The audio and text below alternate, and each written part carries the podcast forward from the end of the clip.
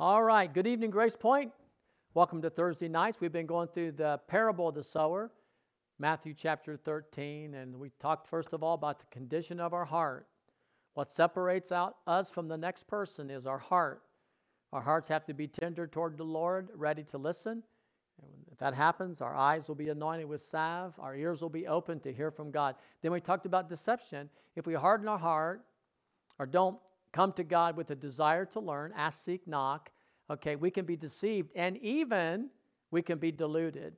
Because, as we taught last week, the key is the Word of God. Faith comes by hearing, not having heard. Faith comes by hearing, and hearing by the Word of God. So we need to stay anchored, like Psalms 1 says Blessed is the man, right, that meditates in the law of God, the Word of God, day and night. We need to stay anchored and watered in the Word. When we allow that Word to water us, when we allow that Word to wash over us, when it enters into our hearts, when our hearts are good, it'll produce fruit. Now, Jesus said the first category of a guy, uh, the devil just stole the Word, he never received it. He goes on to say in Matthew 13, seed, uh, the one who receives the seed on rocky places is the woman or man who hears the word, and at once they believe with joy, but since they have no root, he lasts only for a short, a short time. When trouble or persecution comes because of the word, he or she quickly falls away. The one who receives the seed that fell among the thorns is the man who hears the word, but the worries of life and the deceitfulness of wealth, riches, choke it, making it unfruitful. And the one who receives the word on good soil is the man who hears the word, understands it, and produces a crop yielding a fruit, uh, some 30, some 60, some 100. Okay, so uh, Jesus is talking about different type of soil. Now, what is the soil again? Do you know? What's the soil? The soil is the human heart, it's your heart. You have to make sure that your heart is in good condition. How do we assure that our heart is in good condition?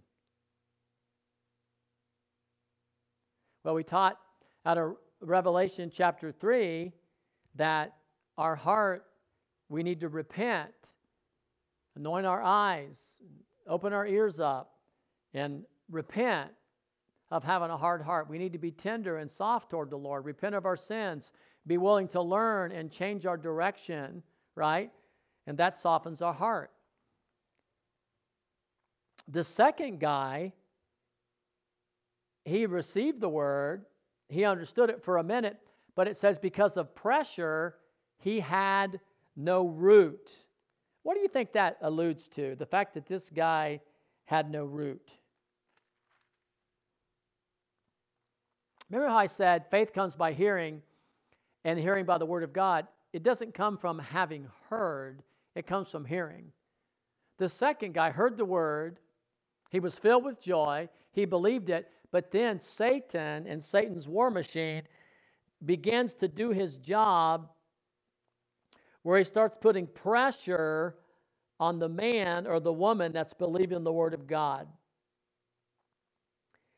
And he starts to put pressure, trials, circumstances, things coming into our life. Say you start hearing the word about being healed. You hear the healing message, you know. Jesus wants to heal your body, and all of a sudden you wake up with a cold. You say a quick prayer, and you know the cold persists, or you wake up with a sickness. You're hearing about healing, and you're trying to stand on your healing, and, and all of a sudden, boom, this one sickness after another comes after you, and because of the pressure of all the circumstances, you say, Well, I guess this doesn't work. I must not understand it. And boom, you let go. Pressure was put on you. My God shall supply all my needs. You're believing God. I'm not, you know, we're not talking about a prosperity gospel here that some people preach, but the Bible says there's many places where it says God wants to bless you, There are places where it says God is going to provide all your needs, and He's a good provider. And so you start believing God. This is what happened to me when I gave my life to the Lord. Uh, started here and they said God wants to provide. I didn't have a lot of things back then. I had one financial, my wife left me. I had two children. I had one financial obstacle after another after another. I had started tithing, and I believe in tithing. I don't believe the Christian tithes under law no more than Abraham tithed under law, or Jacob tithed under law, or Abel uh, tithed under law. I believe in tithing uh, out of Proverbs chapter 3 that it's a way to honor God, it's a way to get rid of your greed, it's a way to honor God, and it's a way to put God first, way to seek the kingdom first. That's what I believe. And I started tithing, and I mean, hell was unleashed on my finances. I couldn't pay my bills. My water, my electric got shut off. I got evicted from my apartment. I literally evicted from my apartment. My water was shut off. Um, I, you know, I didn't have, barely could get food on the table. I was working, and I was working hard, but I went through so many financial obstacles, and I know the enemy was pressuring me to give up on giving to God. I was putting God first in my life. But I persevered and it came through that. I actually remember the day, the hour, and the moment that I got victory in that area. I was getting so much pressure on me to stop giving. And and uh, I, I wanted to start whining to God and complaining to God about my situation. And the Holy Spirit spoke to me and said, Brad, watch what comes out of your mouth. He says, because whatever you say, whatever comes out of your mouth, you're going to have to live with what you're saying. Because I wanted to complain, I wanted to cry, literally cry, and say, God, why doesn't this work for me? See what I'm saying? God, this doesn't work for me. That's all Satan needs. But I watched what I said, I listened to the Lord, and I said, Lord, I don't care. Your word is true. You're going to provide for my needs. And then the Holy Spirit challenged me to give a special offering at church. I know most of you don't even understand this. You know, don't even understand living this way. And so I went to church and I put in a good offering into church, into that, uh, into the offering plate by faith, given to God, believing that God was going to provide all my needs. I got three financial miracles in a row. I had a tax bill canceled, I had a medical bill canceled, and I had a bill that was chasing me from when I was in the military that I didn't owe, that they were pressing me to pay it, and it got canceled. Three different bills got canceled. And from that day to this, my finances changed from that day. I didn't say, God, why doesn't this work for me? I said, okay. I wanted to cry. Literally, I felt pressure, all these bills coming on me. I was a giver and a tither, and it seemingly wasn't working. I wanted to cry and complain to God.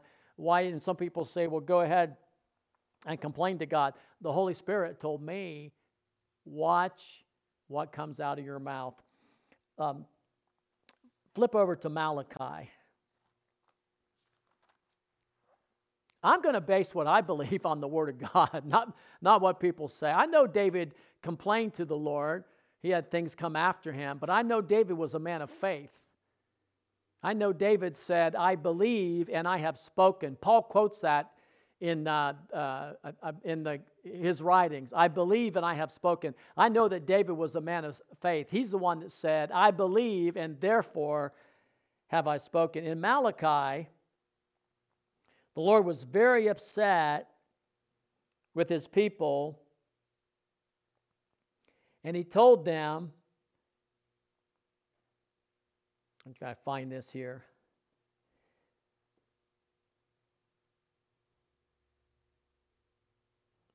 He said in Malachi chapter 2, You have wearied the Lord with your words. And how have you wearied him? You said, All who do evil are good in the eyes of the Lord and pleased with him. Where is the God of justice? They were saying one thing, And, he says in chapter 2, verse 7, he says, The lips of Malachi 2 7, the lips of the priest, you're a priest before God. You make prayers and intercessions before God. You are literally a priest before God. You make prayers and intercessions to God. He says, The lips of the priest ought to preserve knowledge, and from the mouth of men should seek instruction, because you are the messenger of the Lord, but you have caused my people to stumble. You have caused me to be despised and humiliated before my people, because you have followed your own way and shown partiality in judgment. And he goes on and tells them, You've wearied me with your words, and you say, Everyone that does evil is good in the eyes of the Lord. And he tells the people, Stop it. And actually, you go on to the next chapter, he says, You know, they wearied him. He says, You bring me an offering, you bring me a tithe. I'm going to read it, chapter 3. He says,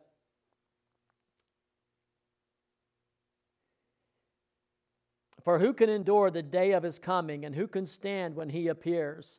For he will be like a refiner's fire. Amen. Refine our hearts, Lord. A launderer's soap. He will set as a refiner and purifier of silver, and he will purify the Levites. That's us, folks. We're priests before God, and refine them like gold and silver. Then the Lord will have men who bring offerings in righteousness, and the offering of Judah and Jerusalem will be acceptable to the Lord as in days gone by, as in former days. So I will come near to you in judgment. I will be quick to testify against the sorcerer, the adulterer, the liar, and those who defraud laborers of their wages, who oppress the widow, who oppress the fatherless. Come on, Jesus. Who deprive the alien of justice, but who do not fear me, says the Lord. I, the Lord, do not change, O you sons of Jacob. Therefore, you are not destroyed. Ever since the time of your forefathers, you have turned away from me and my decrees and not kept them. Return to me, and I will return to you, says the Lord. But you ask, How will we return to you? Will a man rob God, yet you rob me? But you say, How do we rob you? In tithes and offerings, you are under a curse, this whole nation, because you are robbing me. Bring the whole tithe into the storehouse, that there may be food in my house. Test me in this thing, says the Lord, and I will open the floodgates of heaven, and I will pour out a blessing that you will not have room to contain it. They were saying, this is one of the things that they said, they were saying it is vain to serve God. It is vain to do good. It is vain to give offerings unto the Lord because he doesn't see it. And I know we're not under the law of Moses. I know they were offering laws under the law. We're not under the law of Moses. I know that. I'm not telling you to go give a sheep or something. I'm telling you be like Abraham. I'm telling you be like Jacob.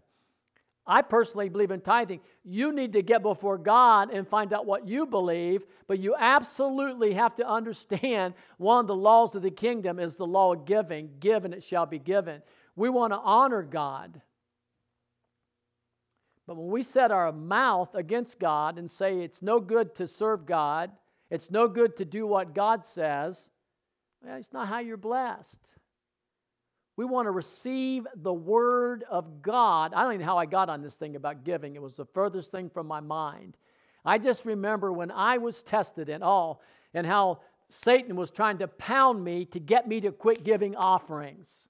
One financial trial after another, pounding me so I would let go of the word. I tell you, where I'm at now, I am not letting go of the word. I'm not letting go. God is my provider. Do you know, and I know I'm going over, do you know when I came to Grace Point, Pam and I had no guarantee of a salary. We left uh, ministry where we were getting paid decently, okay? We were getting paid, we left with not a guarantee of one penny, and we came to Grace Point. We're not greedy for money, we're not money grubbers. We like money so we can give money okay? But we came here without a guarantee for one penny because God told us to come. And I left a paying job to a non paying job because I knew that the Lord would provide for me. Someone say, Amen. That's what I, I, I knew. And the Lord did provide for us. In fact, it, it, miraculously, amazingly, I, I don't have time to go into the whole testimony. Why am I sharing this? Because Satan came and pounded me, trying to get me to give up on God as my provider. And I worked hard. I was a hard, wasn't that I wasn't working hard. Sometimes you put in too many hours and you do too much because you haven't learned to trust God. It's good to work hard. I'm not saying that. You work 50, I work 50.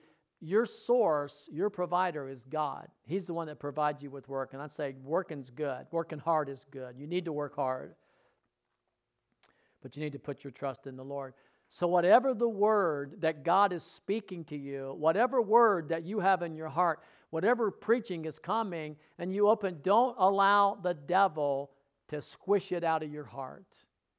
I'm not saying that unless you allow him to squish Jesus out of your heart, I'm not saying you won't be saved, you just won't produce fruit. All right, I got to leave it right there. I've gone way over my time. We'll pick up there. We're leaving off. Satan is pressuring you, trying to let you. That's why your trials are coming, folks. He's pressuring you to let go of the word. Amen.